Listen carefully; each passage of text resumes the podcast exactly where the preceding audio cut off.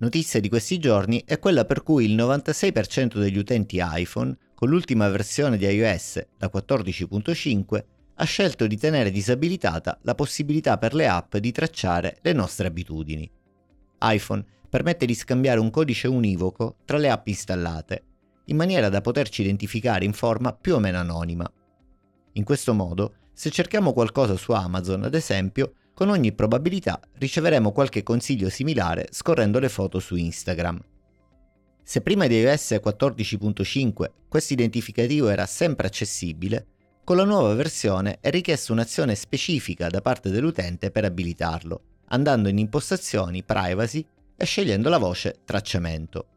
È certamente indicativo il fatto che la quasi totalità degli utenti ha deciso di tenere questa possibilità disabilitata, segno della volontà popolare di una maggiore privacy digitale. Viene naturale chiedersi come mai questa opzione sia arrivata solo ora e non sia stata abilitata tanto tempo fa. Chiaramente, le aziende che hanno costruito il proprio impero sulle abitudini degli utenti non sembrano essere molto d'accordo con questa nuova tendenza.